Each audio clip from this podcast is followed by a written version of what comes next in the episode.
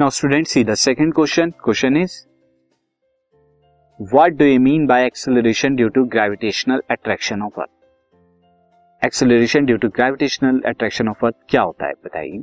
See acceleration acquired by a body जब acceleration acquire करती है कोई body falling freely towards earth जब फ्री फॉल करते हुए जो एक्सेलरेशन बॉडी एक्वायर्ड करती है उसी एक्सेलरेशन को हम कहते हैं एक्सेलरेशन ड्यू टू ग्रेविटी और जी से डिनोट किया जाता है, जिसकी वैल्यू 9.81 मीटर पर सेकंड स्क्वायर होती है।